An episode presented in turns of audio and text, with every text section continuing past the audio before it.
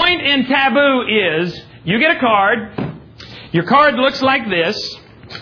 There is a word at the top that you have to try to get your partner to say without using one, two, three, four, five different descriptions. For example, let's see if you can get one. I've got one right here. You want to put one up there? I'll just, okay, he's got one up there.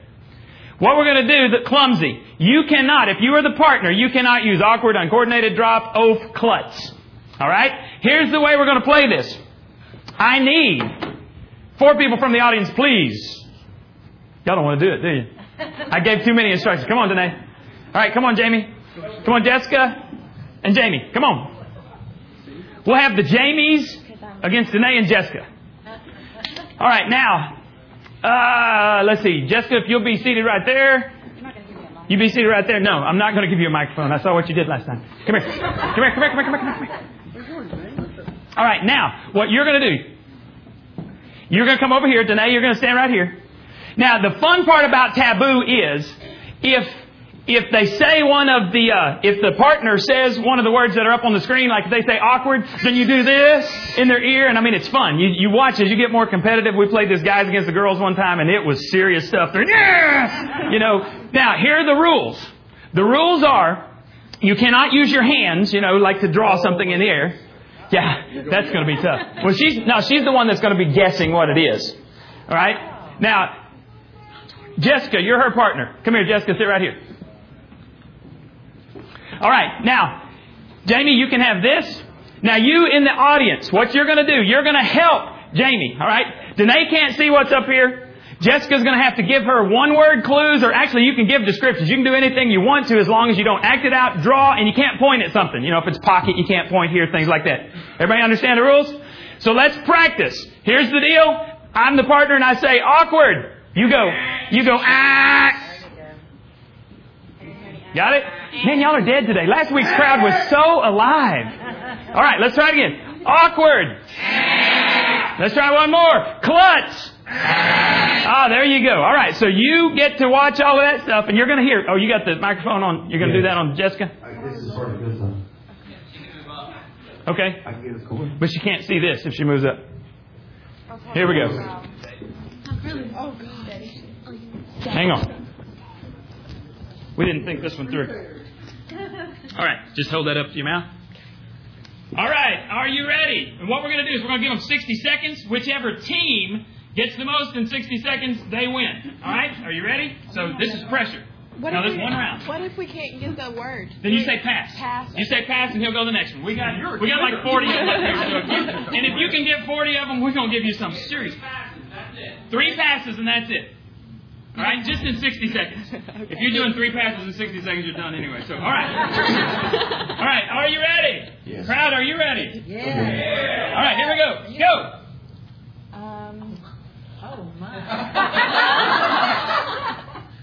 Um.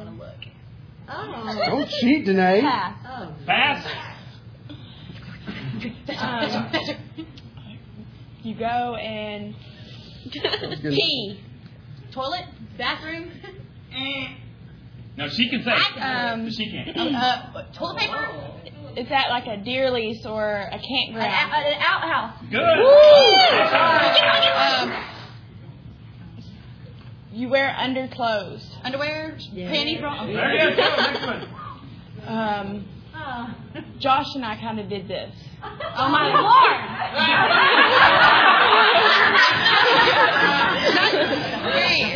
The, at the courthouse. The divorce? No. What? The- Married? What? No, you where you you where you come together, but you do it. Time, time, time. So what they get two? Two. Hello! Come You on! gotta be careful what what clues you give to me. You said Josh be and I- together. Hold on. I was like, We can't say that in public. Okay. All right. Uh, who wants to give and who wants? You're up here. All right. So you're gonna give the clues. Yeah, y'all get that? Can you turn this one up a bit? Oh, you got it now? Okay. Okay. All right. Are you ready? We put like 40 of them on there, and we only needed four for y'all. So, like, we got 36 for this team. All right, you ready? Here we go.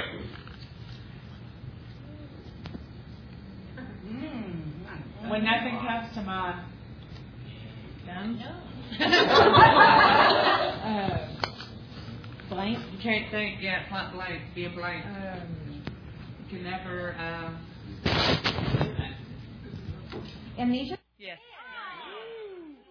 Not a guitarist, but a, in a band. Yes.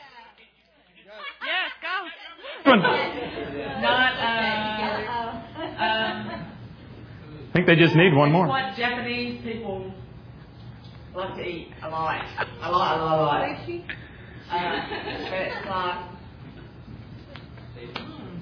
not poodle, but Ah, I think we're going to buzz that. Can't do sounds like. what Doug is. Up! ah. Better keep going. Uh, David Campbell is a. David Campbell is a. What kind of, what kind of model? You can't say. No. I don't know. Time's up. Time's up. Give 'em did y'all get three? You got two. We got tiebreaker here? No, no, no, no, no, no tiebreaker. Hey, give them all a hand. You tied. Give them all a hand. Give them all a hand.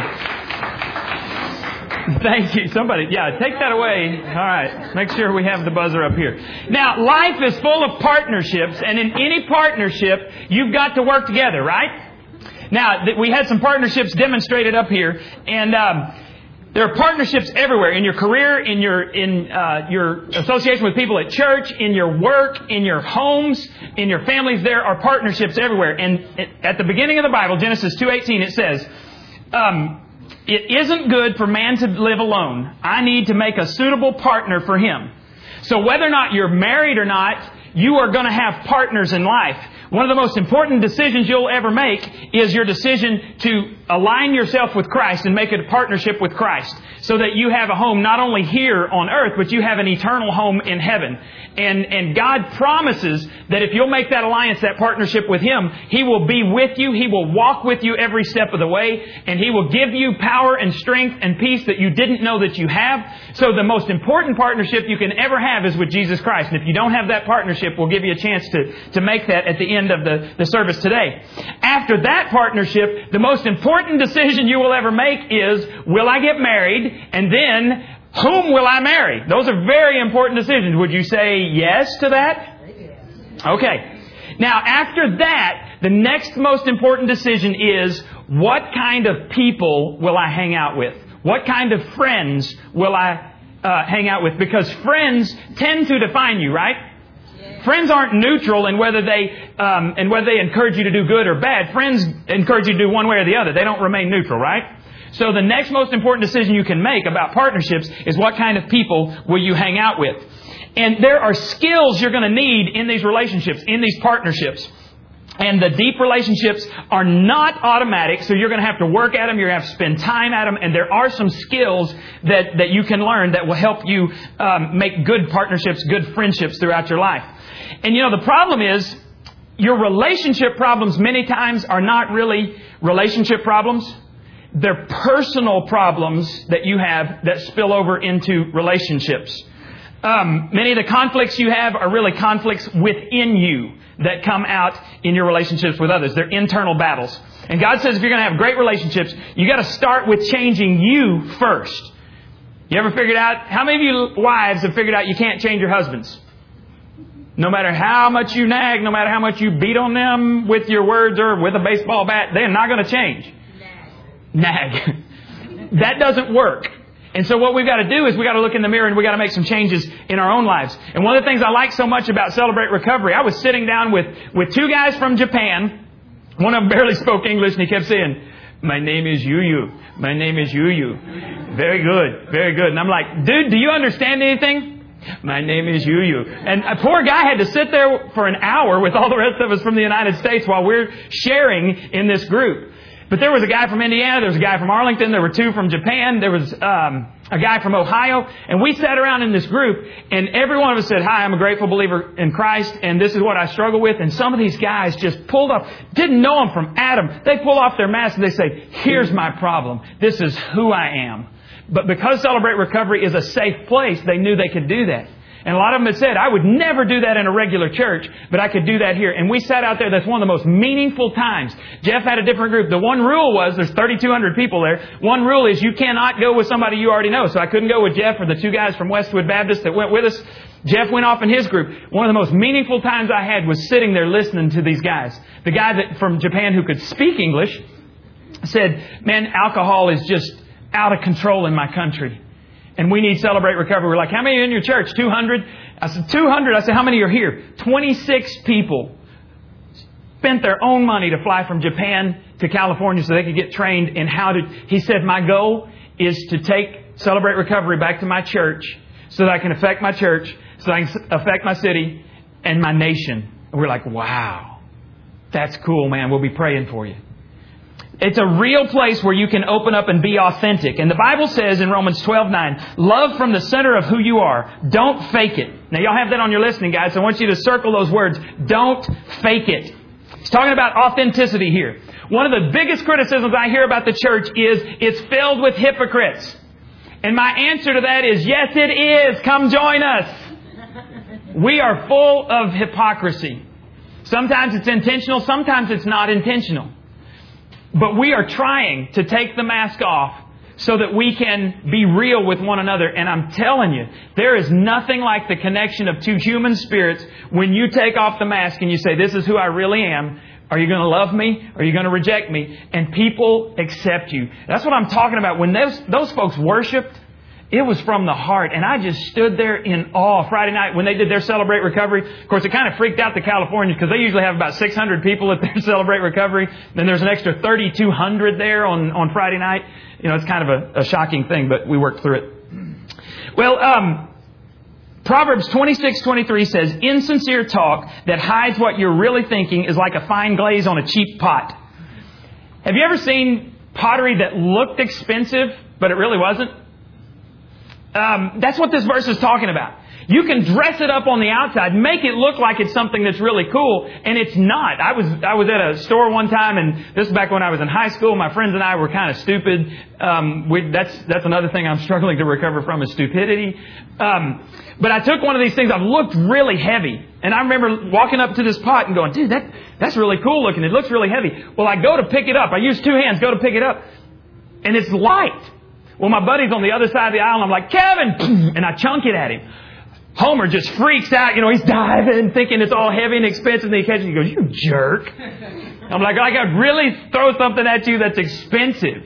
It was just cheap pottery dressed um, to, to look like something nice. And, and the Bible says that when we are inauthentic, that's what it's like. It's this false front that we put on. And, um, and when you do that, when you, when you have this false front, when you put on the mask, when you play, when you, when you have uh, a hypocritical spirit, do you know where that leads?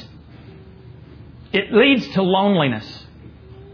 Now there were, there were 3,200 people there the other night, and I was watching folks. In fact, there was a girl in front of us that worked, that, that went to Saddleback Church in California, and I was watching her. Her friend, man, she was all into worship. She was friendly, and, and I was watching the friend. Every time somebody would get up and give a testimony, very quiet, very somber, very solemn, she'd wipe a few tears, and I'm thinking, Lord, is she going through that? You know, I, I don't know. And when we would sing, rarely would this girl sing. And I thought, she's surrounded by 3,200 people, and she's the loneliest person here. You can have crowds around you and be lonely. And the only way that you're ever going to experience deep relationship is to be real and, and to share your life with others. That means you've got to open up and take some risks. Um, I want to I want to talk about nine words that cannot be taboo in your vocabulary if you're going to experience what God has for you in this life. All right? Nine words that you've got to learn to speak on a regular basis. Here's the first one. First one is, the first phrase is, I love you. Now, we are intensely practical here at New Life Community Church, so I want you to practice these words. Some of you hadn't said these words in a long time, and I want you to get good at it. So you're going to say, I love you. Ready? I love you. Now, we're going to do this about five or six times because it's been a long time for some of you since you've said these words. And, and people say, you know, oh, I feel awkward hugging. You know how you get to where you don't feel awkward hugging? You do this about 3,000 times. Then you put somebody in the middle And you do it 3,000 times. By the time you've done it 6,000 times, it doesn't feel so bad. It doesn't feel so awkward putting your arms around somebody. I've probably hugged my kids 10,000 times. I couldn't wait to get home and see them last night. In the last 10 days, I've been home three. And my kids, I talk to them every day. Daddy, when you coming home? Daddy, when you coming home? And I saw this little girl at the airport run up and jump on her daddy and hug him, you know, legs around his waist, arms around. She would not let go. And I said, Rachel's going to hug me like that when I get home. She did. And she did not want to let go.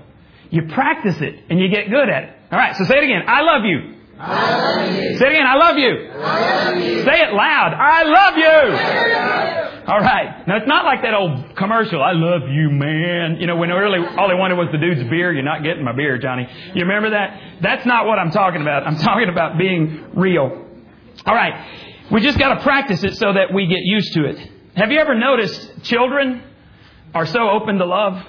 I'm sitting behind again. I, there's Japanese people everywhere in California. Flying back yesterday, every stinking seat was full on the plane, and I'm I'm the next to last row. Um, way back there, you know, I don't even know how many people this plane holds. Jeff got lucky. Yeah, he was on like row seven, right behind first class. But they wouldn't let him go to the bathroom in first class. He still had to come back with the low lives of the rest of us. So I thought that was funny. So God evens things out. That's true. Yeah. Well, there's these, this Japanese family in front of me. I don't know if they spoke English or not, but they had a, a baby about nine, ten months old. And you know, you're not going to keep that kid in a seat. And so he starts climbing up on the seats in front of him, looking around. And he, every once in a while, I'd look at him and smile, and he'd smile at me. And, and I'm just sitting there going, golly, God, you know, I don't even know this kid's language, but I can connect with him. Well, then this little hand comes through the crack in the seats. I stuck my hand up there, and he he kind of pets my hand. We did this probably 900 times in the next three hours. Um, and this dude next to me, he was intensely wanting to be by himself. I talked to him just a little bit, but he he told me I don't like to be around people. I like to sit by myself. Um, and and one time I saw the little kid's hand come over there and go to grab his magazine. He only pulls his magazine back. But then I just saw him kind of soften up and he reached his hand over there. He was, he was intensely cool. He was a surfer dude. He reached his hand over and the kid tickled his hand. Now, have you ever gone to a kid that you've hung out with? Not one that you just don't know. I wouldn't suggest you do this on the street. But you go to a kid and you put your arms out like this. What does that kid do? Jumps up in there and hugs you and gives you the biggest hug and love. My kids say I love you. I don't know how many times. I didn't get that a lot in my in my home. Any of you ever hear those words enough when you were growing up? Let me see your hands. You felt like you heard I love you from your parents enough. Wow, that's like three of you. Okay? I didn't hear it enough, and so I decided I wasn't going to be like that. I'm going to tell my kids all the time, I love you, I love you, I love you. I tell Janie all the time. We say it before we, we uh, go to bed at night. We say it every time we leave the house. It's a rule at our house. You have to kiss everybody before you leave, even if you're just running to the store. Now, we don't do it go to the mailbox. We're not quite that bad. But everybody has to, to say, I love you. And kids are just so open to it. What happens to us? I think I know what happens. I think what happens is you get hurt. You become a teenager and you think, oh, you fall in love and then you get your heart broken and then you fall in love and you get your heart broken. Every time you get your heart broken, your arms kind of come in like this. And, and before long, you get a teenager who, who's had their heart broken and you say to that teenager, I love you, and they just look at you. Almost as if they're saying, I dare you to love me. I've, I worked with teenagers for 19 years. I've seen it a lot. It takes a long time to break through their hardened heart because they've been hurt. You know what the antidote to that is? this, this sounds easy, but it's really not. The antidote is you got to take a chance and open those arms back up. Because it's lonely having a hardened heart that you never let anybody be in. Some of you, it really has been years since you've told somebody that you love them and you really meant it. Truth telling, how many of you ever told somebody you love them and you didn't? You just knew that's what they wanted to hear. Uh-huh. That more of y'all did that than, okay, I see. I did too. But there came a point where I said, this stinks. I don't like relationships like this. And I remember playing pool with a buddy of mine. He he struggled with drugs and alcohol, and and so he always wanted to go play pool. And the only place to go play pool was the bar. And so what we would do is we'd go like at 11 a.m. before anybody was there to drink or anything, And so, you know, it still smelled like smoke and all that stuff, but this is what my buddy wanted to do. And we're playing pool, and this guy really, I mean, cocaine, you name it. He, he had a rough background. Really good friends. And, and I'd been dating Janie for a while the second time, and, and we're playing pool, and, and homeboy looks at me, he goes, you love this girl, don't you? And I said, what? He goes, you love her, don't you? I said, shut up and play pool, man. He said, when are you going to ask her to marry you? I said, what? He goes, dude, it is about time you quit jacking around. Man, he messed me up. Because he was right. I did love this girl. And it wasn't long after that I told her. Now, it was a couple months before I finally proposed, but, but I did tell her I loved her. And I remember that. Looking into those blue eyes and just opening up my heart. Because my heart had been covered up for years to women. And, you know, I dated lots of women, but I looked at her and I said, I just, I took that chance and I stuck that heart out there and I said, I love you. And she has reciprocated that for over 15 years now. And, and I want that for you. I want that for your, for your families. And, you know, why is it that we don't tell people that we love them? You know, because there's, there's some guys and gals in this church that I deeply love, but I don't tell them enough.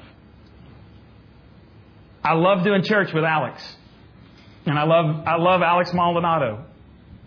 But I don't tell him enough. I love Wes. He's one of my best friends. But I don't tell him enough.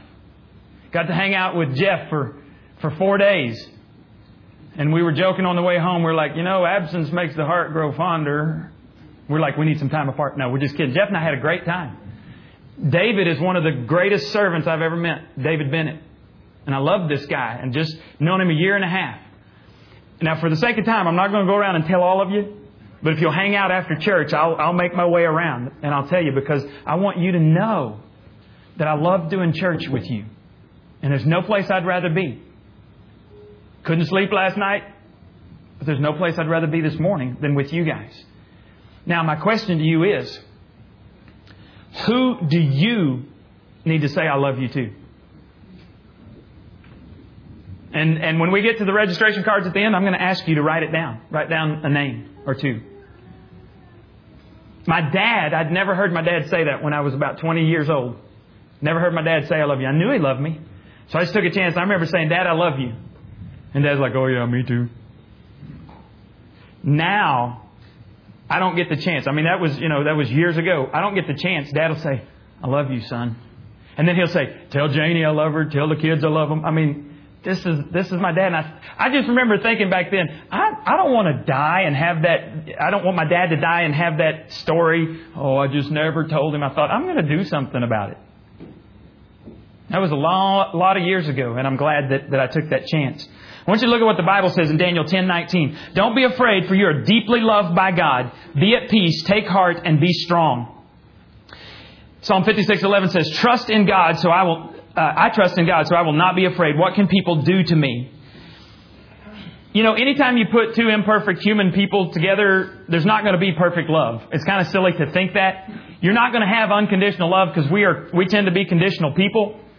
But if you will learn how God loves you and you will learn to see yourself as God sees you, it will free you up to love someone else without those conditions. Um, Lots of talk at, at, Celebrate Recovery this week about, well, what about this? What about this? What do we do about this? What do we do about this? And they kept saying, you know, we are supposed to love people where they are. That's what Jesus did. And let God change them. But we try to change them. If you'll change, if you'll do this, then I'll love you. That's conditional. And we don't want to be like that. Number two, here's the second phrase that you need to learn to say. I was wrong. I am wrong. Yeah, that's me. 99% of the time, I could just use those words and cover it all. All right, so let's practice. I was wrong. Ready? I was wrong. Y'all don't believe it. Say it again. I was wrong. One more time. I was wrong. Now, Proverbs 28:13 says this, "A man who refuses to admit his mistakes can never be successful." I want you to circle those words, never be successful. This is God talking to you, not Doug. But if he confesses and forsakes them, he gets another chance. Circle those words. He gets another chance. Now, arrogant people don't admit mistakes. And God says, if you're arrogant, you're prideful, you will never be a success in my eyes. But he says if you humbly admit those, your weaknesses. See, the Bible says that God looks throughout the world for people whose hearts are fully His to strengthen them. And God says He opposes the proud, but He gives grace to the humble. When you are at your weakest, that's when God says, now I got you where I want you. One of the things they said at Recovery this week is they said, whatever your, your hurt or your habit is, whatever that deep dark secret is, God has a great big bullseye on it, and He's just to keep on hitting you until you finally say, oh God, I'm sorry, I was wrong. And then God's grace comes in and gives you the ability to pick up the pieces and to move on. But there are people in your life that need to hear you say that. We're in step eight right now in Celebrate Recovery, and step eight says this I should offer forgiveness to those who hurt me and forgive those, uh, offer forgiveness to those who've hurt me and go to people that I've hurt and ask them for forgiveness. It says to make amends whenever possible, except when to do so would hurt them. And we've discussed all of those types of things. Here's the deal. If you won't admit you're wrong and if you won't go to somebody, the Bible says, tells us that you will be stuck in recovery. You'll be stuck back there in your pain and you will never get to the road of healing, the road to recovery, if you don't forgive others and ask forgiveness from people you've hurt. Um, if you want to be stuck, that's great. I don't want to be stuck. And I'm going to have to go to some people and, and talk to them and, and ask for their forgiveness. And we're supposed to, we'll be writing down lists of, of people that we're supposed to go to and, and make amends. And I don't want you to be stuck. One of my favorite stories is that in 1919 on New Year's Day, Georgia Tech University played the University of California in the Rose Bowl. Shortly before halftime, a, boy named, uh, a man named Roy Riegels.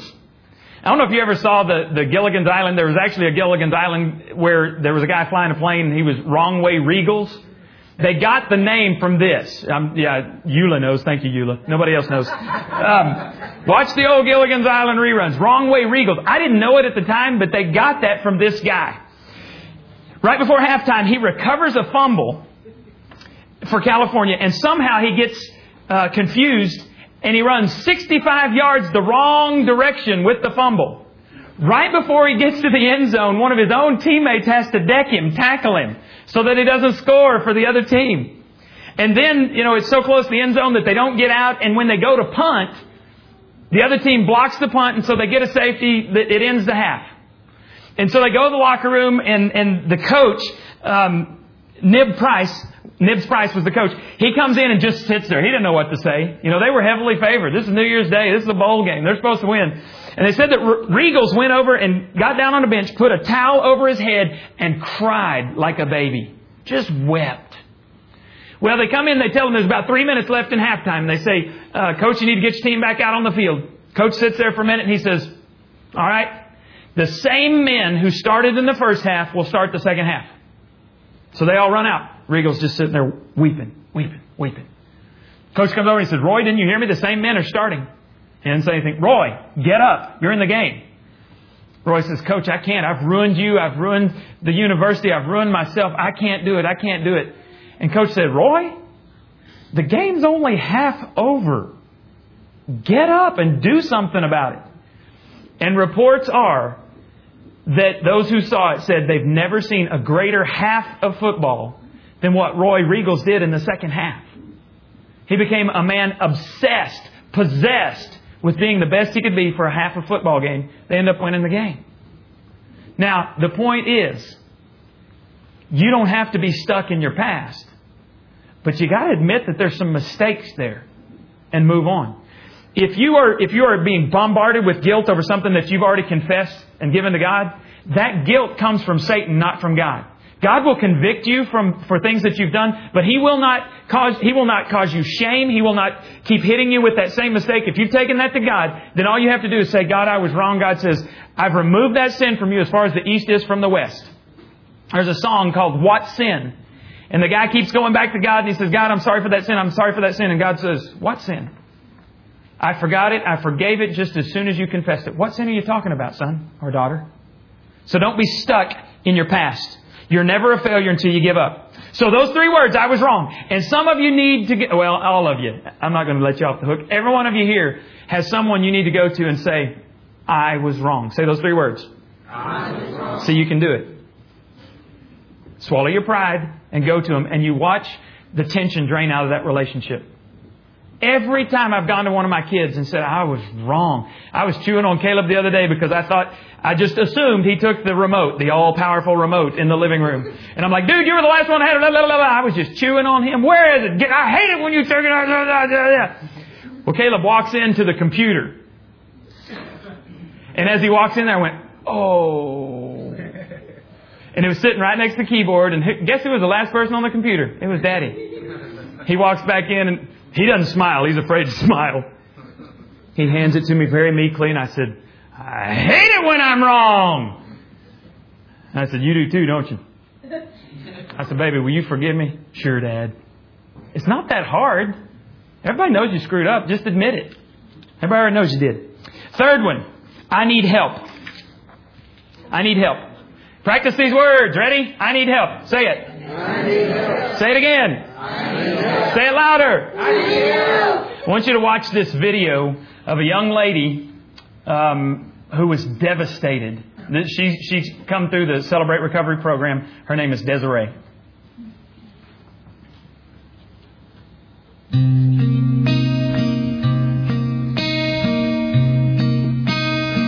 My scars are a very big part of who I am and what I am right now as I say this. Um, everyone has a story behind it. There's about 200 all over my wrists and arms and legs.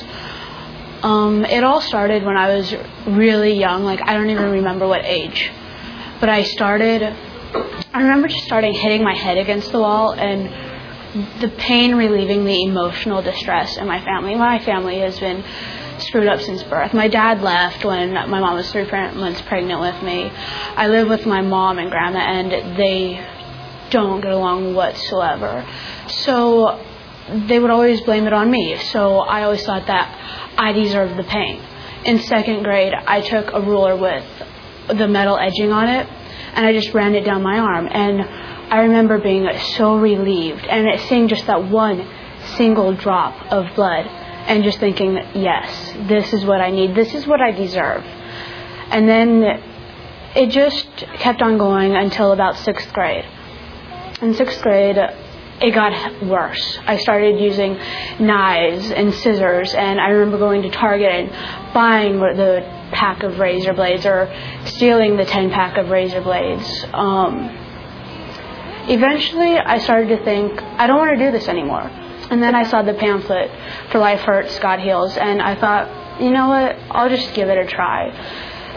Uh, something has to help. I know God's there, but I just need to open up to people that don't necessarily know me completely. I just need to go there as a person who struggles. And when I see that the leaders, they love me no matter what, it just blows my mind. And now seeing just that my pain can be used. The amazing thing was this was recorded back in um, 2003. Uh, no, 2004. This was recorded in 2004. And they showed a video where um, Desiree came up on the stage at the Celebrate Recovery Summit last year in 2005. And, you know, people just going crazy, clapping for her. I wish I had a picture of you because, of her because she does not even look the same. Her leader said, what's amazing about recovery is when people admit they need help and they begin walking through it, their countenance changes. Their, even their clothing changes. This girl walked on stage and had, had I not known that she was Desiree in, in this video, I never would have been able to pick her out. And then the coolest thing was they said, how long has it been since you cut yourself? And she said, one year, two months, three days, and 79 minutes or something like that. I mean, she knew exactly. And then, after the video's over, they say, we want to welcome Desiree again. Desiree walks up on the stage, beautiful young lady, countenance just alive. And of course, these folks jumped up, screaming, clapping, standing ovation. And they said, How long has it been since you cut yourself, Desiree? Two years, however, she did the whole thing. And, and how did she do it? It started with these three words I need help. Life Hurts, God Heals. That's the youth version of Celebrate Recovery. There's actually one now for children as well, and it's called Pre-Covery.